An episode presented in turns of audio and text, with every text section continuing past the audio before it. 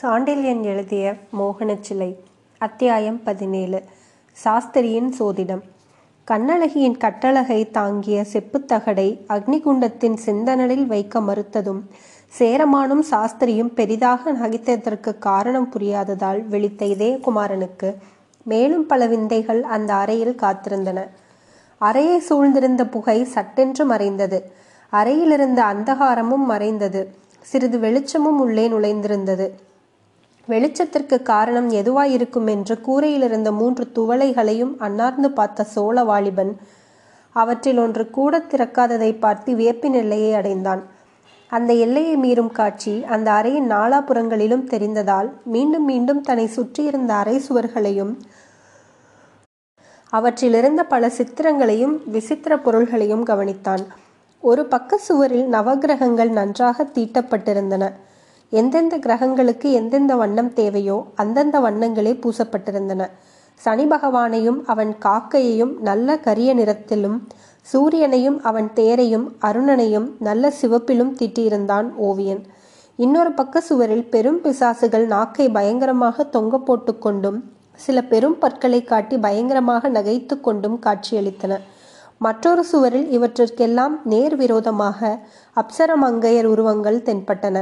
ஆனால் சாஸ்திரியும் தானும் மன்னனும் உட்கார்ந்திருந்த மேடைக்கு பின்னால் மட்டும் காலருத்ரனும் பிரளய நாராயணனுமாக இரு பேருருவங்கள் அபயகரங்களுடன் காணப்பட்டன. இப்படி நாற்புறமும் இருந்த சித்திரங்களைத் தவிர அறையின் ஒரு மூலையில் குழந்தைகளின் விளையாட்டு வண்டிகளின் சக்கரங்கள் போல் நான்கு சக்கரங்கள் உருண்டு கிடந்தன. இரண்டு பெரிய மண்மோடாக்கள் ஒரு மூலையில் நீர் நிரப்பப்பட்டிருந்தன. இவற்றையெல்லாம் சுற்றி பார்த்துவிட்டு மீண்டும் சேரனையும் சாஸ்திரியையும் பார்த்தபோது அவர்கள் பெருநகைப்பு நின்றிருந்தது. ஆனால் புன்முறுவல் இருவர் உதடுகளிலும் நிரம்பி நின்றது. தங்களை இதயகுமாரன் நோக்கியதும் சாஸ்திரி அவனை நோக்கி தனது கையொன்றை நீட்டி தகட்டை கொடு என்று கேட்டார். இதயகுமாரன் யோசித்தான் கொடுக்க அதை பார் என்று சாஸ்திரி கூறினார். அனுதாபம் நிறைந்த குரலில் இதயகுமாரன் தனது கையிலிருந்த தகட்டின் மீது கண்களை ஒட்டினான் அதிலிருந்த மை அடியோடு மறைந்து விட்டது. செப்பு தகடில் காணப்பட்ட சில கோடுகள் சில எழுத்துக்கள் ஆகவே அந்த தகட்டை சாஸ்திரியின் கையில் இதயகுமாரன் கொடுக்க அதை தமது பக்கத்தில் வைத்து கொண்ட சாஸ்திரி இதயகுமாரா இன்று உன் கதி நிர்ணயிக்கப்பட்டு விட்டது என்று மிக அடக்கமான குரலில் சொன்னார். இதயகுமாரன் அவரை வியப்பு ததும்பிய விழிகளுடன் நோக்கினான். என் கதியா நிர்ணயிக்கப்பட்டதா? யாரால் என்று வினவினான் இதயகுமாரன் சூரிய பகவானால் என்றார் சாஸ்திரி. சூரிய பகவானாலா? திடீரென அவருக்கு என்மேல் இத்தனை அக்கறை வர காரணம் என்று வினவினான் இதயகுமாரன் இதை கேட்ட சாஸ்திரி புன்முறுவல் கொண்டார். சோழ நாட்டு குறும்பு உன் கேள்வியில் தெரிகிறது. ஆனால் இது விளையாட்டு விஷயமல்ல. உனது வலது காலை திருப்பிப்பார் என்று கூறினார் சங்கரநாராயணன். உட்கார்ந்திருந்த நிலையிலேயே உள வலது உள்ளங்காலை திருப்பி பார்த்தான் இதயகுமாரன் அதில் செக்கச்செவேல் என்று ஒரு வளையம் இருந்தது. அதன் தோற்றம் பார்ப்பதற்கு சூரியன் போல் இருந்தது. அவன் காலில் சூரிய ரேகை இருக்கிறது என்றுதான் முதலில் வந்தபோது சாஸ்திரி சொன்னதை நினைத்து பார்த்த இதயகுமாரன் தனது பாதத்தையும் நோக்கி அவரையும் நோக்கினான். வானசாஸ்திரியின் கண்கள் இதயகுமாரன் கண்களை கவர்ந்து நின்றன சில வினாடிகள். பிறகு அவர் உதடுகள் திறந்து கேள்விகளை உதிர்த்தன. இதை இதற்கு முன் பார்த்திருக்கிறாயா? என்று எழுந்தது சங்கரநாராயணன் முதல் கேள்வி. இல்லை இதயகுமாரன் பதிலில் சிறிது சங்கடம் ஒழித்தது ஏன்? ஏன் என்று தெரியவில்லை. மனிதனுக்கு பல விஷயங்கள் தெரிவதில்லை.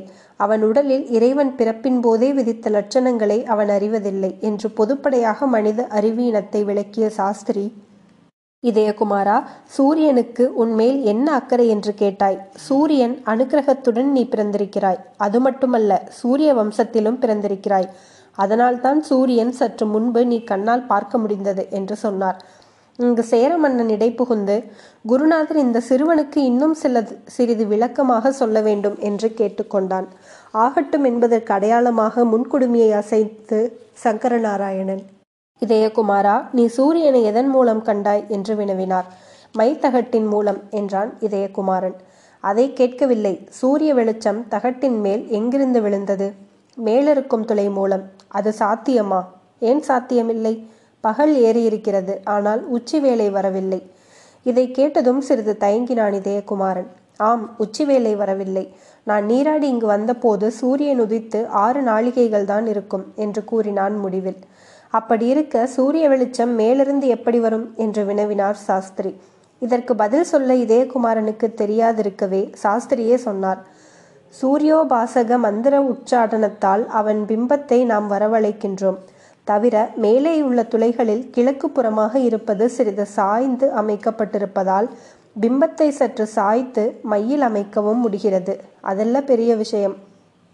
உச்சிக்கு வராத சூரியனை கிழக்கு பக்கத்தில் இருந்தாலும் பார்க்க முடியாத நிலையில் மைத்தகட்டில் காட்டுவது இத்தனை சுலபமில்லை என்பதை அறிந்திருந்த இதயகுமாரன் அதுவும் பெரிய விஷயம்தான் என்றான்.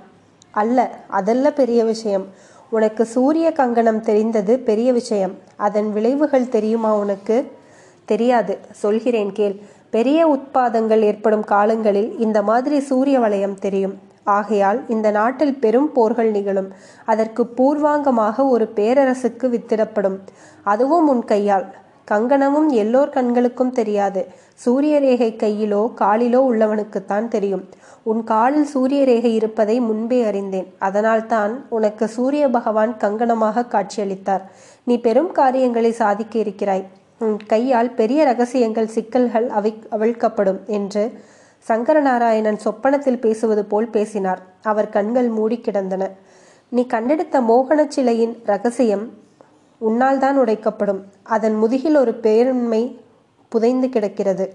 அதன் முதுகில் உள்ள தையலை கண்ணழகி பிரிப்பதற்கு இப்பொழுது நீ தடுத்து விட்டாய் என்று மேலும் சொன்ன சாஸ்திரியை இடைமறித்த இதயகுமாரன் அது தந்த சிலை நல்ல பழுப்பேறிய யானை தந்தம். அதன் முதுகை எப்படி தைக்க முடியும்? என்று கேட்டான். சங்கரநாராயணன் கண்களை திறக்காமலேயே பதில் சொன்னார். அந்த சிலையை நீ சரியாக பார்க்கவில்லை. கடைந்த சிலையின் முதுகு இரண்டாக பிளக்கப்பட்டிருக்கிறது. அதன் உட்புறம் நடுவில் குடையப்பட்டு தந்தம் தகடு போலாக்கப்பட்டிருக்கிறது யானை தந்தங்களை நரம்பு போல் செய்தவர்கள் அதை மூன்று துளைகளில் கோர்த்து வாங்கியிருக்கிறார்கள். தையலுக்கு மேல் காய்ச்சிய யானை கொழுப்பு பச்சிலை கலந்து தடவப்பட்டிருப்பதால் தையல் மறைக்கப்பட்டிருக்கிறது.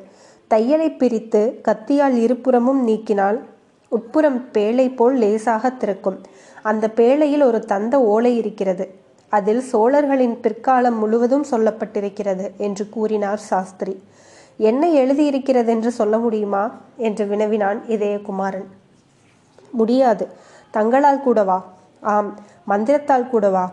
மந்திரம் என்பது நல்லதற்கு ஏற்பட்டது. மனிதர்களின் ரகசியங்களை அறிய உபயோகப்படுத்தப்படுவதில்லை.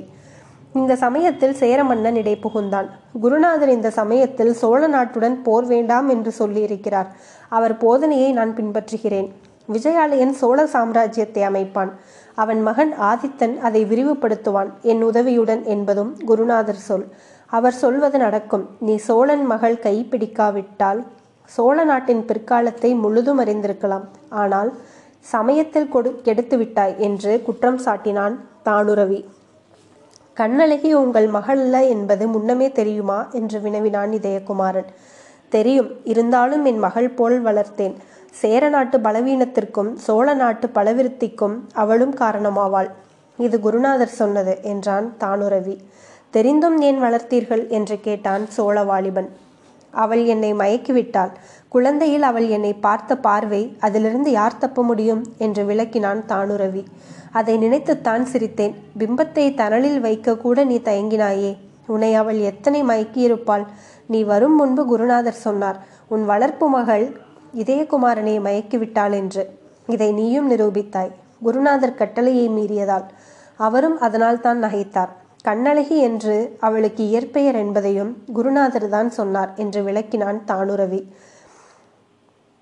சங்கரநாராயணன் உரையாடலுக்கு அத்துடன் முற்றுப்புள்ளி வைத்தார். இதயகுமாரா உன் பெற்றோர் யாரென்று உனக்கு தெரியுமா? என்று வினவினார். தெரியாது என்றான் இதயகுமாரன். உன்னை வளர்த்தது சோழ மன்னர். அவர் அரண்மனையில் அவர் உத்தரவின்படி ஒரு வீரனால் வளர்க்கப்பட்டேன். ஆகவே அவர் உன் வளர்ப்பு தந்தை. அப்படி வைத்துக் கொள்ளலாம். வைத்து கொண்டால் கண்ணழகி எனக்கு உனக்கு சகோதரியாவாள் என்றார் சாஸ்திரி. இதை சொன்னபோது சொற்களை மெல்ல உதிர்த்தார்.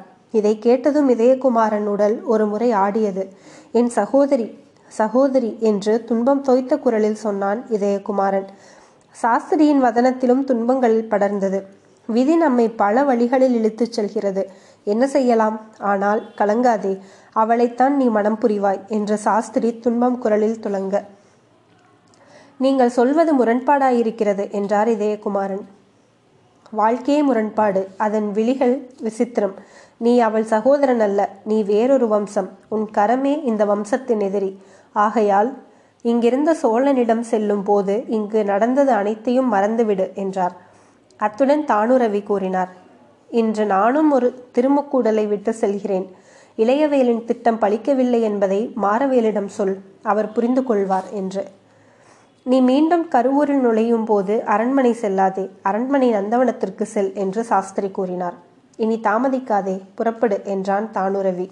அந்த அறையை விட்டு கிளம்பினான் இதயகுமாரன். வாயிலில் வந்தபோது அவன் புறவி சயனமிட்டு பயணத்திற்கு சித்தமாக நின்றிருந்தது. அதன் மேல் தாவினான் சோழ நாட்டு வாரன் வாலிபன். புறவி மறைந்தது.